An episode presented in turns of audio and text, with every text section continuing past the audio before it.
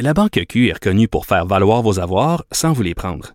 Mais quand vous pensez à votre premier compte bancaire, tu sais, dans le temps à l'école, vous faisiez vos dépôts avec vos scènes dans la petite enveloppe. Hmm, C'était bien beau. Mais avec le temps, ce vieux compte-là vous a coûté des milliers de dollars en frais, puis vous ne faites pas une scène d'intérêt. Avec la Banque Q, vous obtenez des intérêts élevés et aucun frais sur vos services bancaires courants. Autrement dit, ça fait pas mal plus de scènes dans votre enveloppe, ça. Banque Q. Faites valoir vos avoirs. Visitez banqueq.ca pour en savoir plus.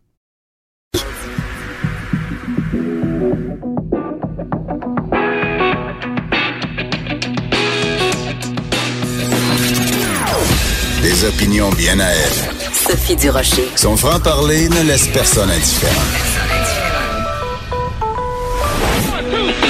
On n'est pas obligé d'être d'accord.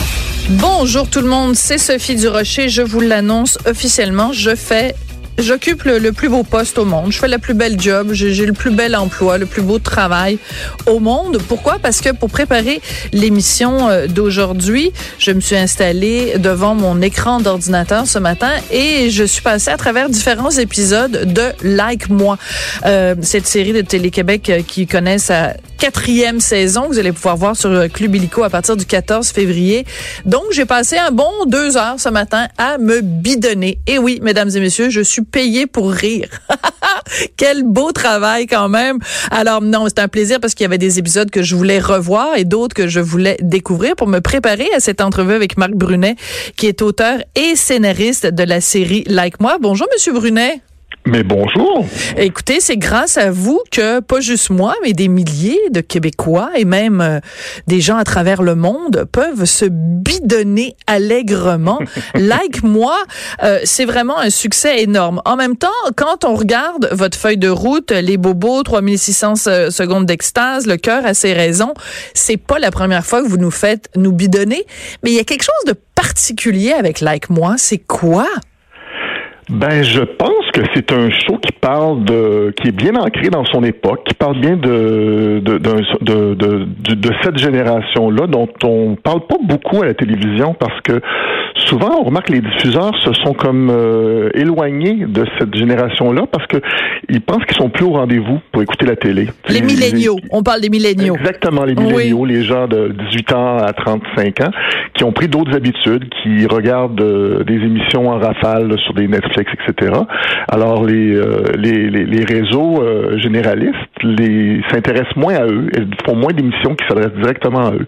Et Like Moi ben, a été conçu pour ça, pour aller s'adresser à ces gens-là, mais aussi pour aller les chercher où ils écoutaient déjà leurs émissions, c'est-à-dire une émission qui pouvait se défaire en, en petits morceaux, en sketch, qu'on pouvait diffuser justement sur les réseaux sociaux, euh, sur des, des choses comme ça, qui est allé rejoindre justement ce public-là qui écoutait plus la télé un petit peu comme Cube Radio que vous pouvez écouter en direct, mais dont vous pouvez écouter chacun des segments en allant sur le site de Cube Radio ou en téléchargeant l'appli. tellement Cube Radio. Hey, on est tellement de notre époque et c'est drôle. Euh, Marc, vous avez quel âge vous? 55 ans. Puis moi, j'en ai 53. Donc, on est exactement de la même génération, vous exactement. et moi.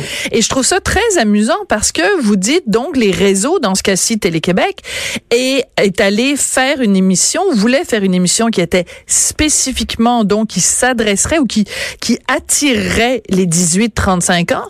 On aurait pu penser qu'ils se seraient assis puis qu'ils auraient dit, ben, qui on a dans notre, notre bassin d'auteurs? On va aller chercher quelqu'un qui est de cette génération-là parce que ça prend quelqu'un de cette génération-là pour les comprendre. Or, vous, vous faites de l'appropriation d'âge. Générationnel. Tout à fait. Vous n'êtes pas pantoute un millénial et pourtant vous écrivez pour les milléniaux. Moi, je pense que vous devez être dénoncé, Marc Brunet. ben, regardez, donnez-moi encore une coupe d'années, on vous dénoncerait après. Il n'y a pas de problème. mais ce que, mais c'est pour ça, moi, que ça me fait un peu rigoler parce que peut-être que c'était ça le but au tout début de, de Like Moi, mais dès les débuts avec Gabi Gravel, je veux dire, on n'a pas besoin d'avoir en 18 et 35 ans pour trouver que Gabi Gravel est absolument hilarante. D'ailleurs, ça a même dépassé les frontières du Québec. Oh, absolument, absolument. Ben, à la base, like moi, autant ça s'adresse euh, sur papier, on voulait s'adresser à cette génération-là, les milléniaux, mais je voulais que les enjeux soient universels. Mm -hmm. ça, ça, reste que c'est la quête de l'amour, ça reste que c'est vouloir appartenir, vouloir avoir sa place dans le monde. Et c'est des enjeux de toutes les générations, ça. Fait on peut se reconnaître ça malgré, tu sais, on parle plus de, de, de, de nouvelles technologies, de, de, des réseaux sociaux, etc. Mais les enjeux de base, c'est quelque chose d'universel. Et ça, je pense que c'est ça qui va rejoindre tout le monde. Mais je dirais, au-delà de ça, c'est que vous êtes, euh, comme tous les gens qui sont des bons auteurs ou des bons, euh, des bons humoristes, c'est que vous regardez l'être humain dans ses défauts et ses contradictions. Et Dieu sait qu'on en a. Et en particulier, l'hypocrisie qu'on a par rapport à certains dossiers. Et je pense en particulier à un sketch qui a beaucoup voyagé, qui a été ce qu'on appelle viral sur les médias sociaux. Et c'est celui qui, le sketch qui s'intitule Je suis raciste. On en écoute un petit extrait. On sait que t'es pas raciste, mais quand une personne de race blanche dit je suis pas raciste, c'est pour pouvoir dire quelque chose de raciste. Hum. T'as juste à dire mais après je suis pas raciste, puis ensuite tu peux être super raciste. Hum, par exemple, moi je suis pas raciste, mais j'haïs les Italiens. J'haïs les Italiens mais elle n'est pas raciste. Parce qu'avant de dire quelque chose de raciste, elle a dit je suis pas raciste. Donc ça s'annule. Tu peux pas être raciste si tu viens de dire que tu n'es pas raciste. Tout est dans le mais. Tu sais, tu dis je suis pas raciste, mais puis après ça, lâche-toi lousse. je me suis trompée, avez-vous remarqué? J'ai dit je suis raciste au lieu de dire je ne suis pas ben raciste. Alors, je suis raciste, mais c'est comme ça que je devrais le faire. Mais euh, ça, ça a été un des cas où vous avez vraiment euh, fait, fait un sketch qui est devenu euh, qui est devenu viral. Qu'est-ce que ça fait quand vous savez que, mettons, quelque chose que vous avez écrit se retrouve parce que les gens se, se, se partagent ça à des milliers d'exemplaires, puis évidemment avec les médias sociaux, ça voyage partout sur la planète. Ça doit être assez particulier quand même? Ben, c'est particulier, oui, et c'est surtout étonnant parce que c'est souvent des sketchs qu'on s'attend pas à ce que avec lesquels ça aide. Gabi Gravel, on s'entend, c'est un, il y a quelque chose de visuel là-dedans. Il y a quelque chose, c'est des, c'est des, c'est des, comme on dit en humour, des liners. C'est, c'est le jeu de Florence qui est tellement extraordinaire et Florence Lompré, ouais. Exactement. Alors que euh, je suis pas raciste, mais ou même l'autre, un autre aussi qui est devenu viral qui s'appelait la photo du bébé. Ouais. Euh, c'est des petits, c'est juste du dialogue, c'est juste des personnes qui parlent entre eux autres. Moi, ça me surprend tout le temps. Je, honnêtement, c'est dans ces deux cas-là, je l'ai pas vu venir. j'ai été surpris du succès de ces euh, de ces sketchs-là parce que vous l'aviez pas, vous pensiez pas que donc vous êtes mauvais juge en fait pour savoir lequel de vos sketchs va être celui qui va aller plus euh, toucher les gens. Oui, absolument. Ben, c'est parce que moi, il y a des choses qui me font beaucoup, beaucoup rire. Il y a des sketchs que j'écris pour moi-même que je trouve que je trouve très très drôle puis qui fonctionne bien puis il y a d'autres choses qui, qui je, je sais que ça marche bien mais c'est comme des choses plus euh, terre à terre justement comme je suis pas raciste ce n'est qu'un dialogue entre quatre personnes il n'y a pas de il y a, pas de grosses jokes il n'y a pas de lançage de tarte ou quoi que ce soit c'est et c'est les sketchs qui voyagent le plus c'est vraiment étonnant c'est comme si malgré euh, sans sans le savoir quand on a mis le doigt sur une espèce d'irritant euh, universel que tout le monde y a déjà pensé, mais jamais personne l'a verbalisé. Tu sais, cette espèce de, je suis pas raciste, mais ah, c'est vrai, j'ai déjà dit ça. C'est vrai, tout le monde dit ça, cette scène. Il y a quelque chose de très Jerry Seinfeld dans votre, dans ce sketch-là, en tout cas en particulier. Oui, c'est vrai. Vrai. J'y avais pas pensé, mais c'est vrai. Ils sont quatre. Ils sont assis en plus dans une sorte de diner. Ils sont en train de manger. On pourrait très bien imaginer que ce serait George avec Jerry, avec euh, Elaine, qui soit, euh, puis qu'il y ait, mettons, Kramer ou quelqu'un d'autre qui soit assis à table et qu'ils aient exactement, précisément cette conversation-là. Bon, mais tant mieux. Je, c'est très flatteur pour moi parce que c'est, on s'entend que Larry, euh, Larry, euh, David, Larry, Larry, David, c'est ça, c'est un, des grands, grands, grands auteurs de dialogue. Alors c'est, c'est très flatteur pour moi. Mais je le prends très bien. Puis on sait jamais, peut-être qu'à un moment donné, Gad Elmaleh va vous plagier un de vos ah, sketchs. je me croise les doigts. Que hein? Ça peut m'arriver. Ce sera la gloire. Non, non, pas du tout. Qu'est-ce que vous pensez? Chance au moins que moi, quand mes euh, quand mes textes sortent, sont, ils sortent à la télé, ils sont euh, sont déjà enregistrés avec une date et tout, fait que euh, ce serait dur de les copier. Mais pourquoi pas? Pourquoi? Au contraire Gad, Gad Elmaleh pourrait très bien regarder Like moi sur sur vidéo et puis reprendre mot à mot un de vos sketchs dans un de ses spectacles? Légalement, ce serait plus difficile pour lui parce que c'est facile à prouver euh, qui l'a fait en premier quand euh, ça a été diffusé euh, avec une date de diffusion, etc. Contrairement à quand tu vas dans un, une soirée open mic, dans un okay, d'humoriste ou quelque chose. Je comprends. Et t'entends quelqu'un que c'est pas diffusé, c'est plus difficile. D'accord. Alors, on, on, a parlé beaucoup justement de ces, cette génération-là, des milléniaux, puis moi, je, je vous apporte l'argument que c'est vraiment au contraire des, des trucs qui sont intemporels. Et entre autres, vous avez plusieurs sketchs, puis c'est, on est très content de savoir que dans la quatrième saison, ça revient. Euh, plusieurs sketchs qui mettent en vedette Caresse Dubois. Donc, c'est une ancienne euh, euh, actrice porno qui est devenue maintenant réalisatrice. Juste entre vous et moi, la marque là. Juste entre vous et moi, là. Mettons qu'il y a personne qui nous écoute, là. D'accord. Est-ce-tu comme un clin d'œil à Anne-Marie Lozic ou pas du tout, ça n'a rien à voir avec elle? Oh non, pas du tout. Pas du tout. C'est la première fois que je, que je fais le lien. Je, non, vraiment pas. OK. Alors, on va en écouter un extrait parce que donc, c'est une réalisatrice de films porno, mais complètement disjoncté là, c'est complètement c'est dans l'absurde le plus total. C'est vraiment hilarant. Donc on en écoute un extrait de Caresse du bois. C'est tellement cliché comme histoire. Alors j'étais actrice dans une orgie de nains sur le toit d'un Dairy Queen et comme d'habitude le réalisateur est mort d'une overdose. Alors je l'ai roulé dans le stationnement et j'ai crié aux huit filles qui étaient encore toutes nues dans le téléphérique. Action les cochonnes! Alors moi, je propose qu'il y ait carrément en parallèle à Like Moi une série La vie intense de Caresse du Bois. Vous en avez suffisamment pour faire 12 épisodes d'une demi-heure, c'est sûr là.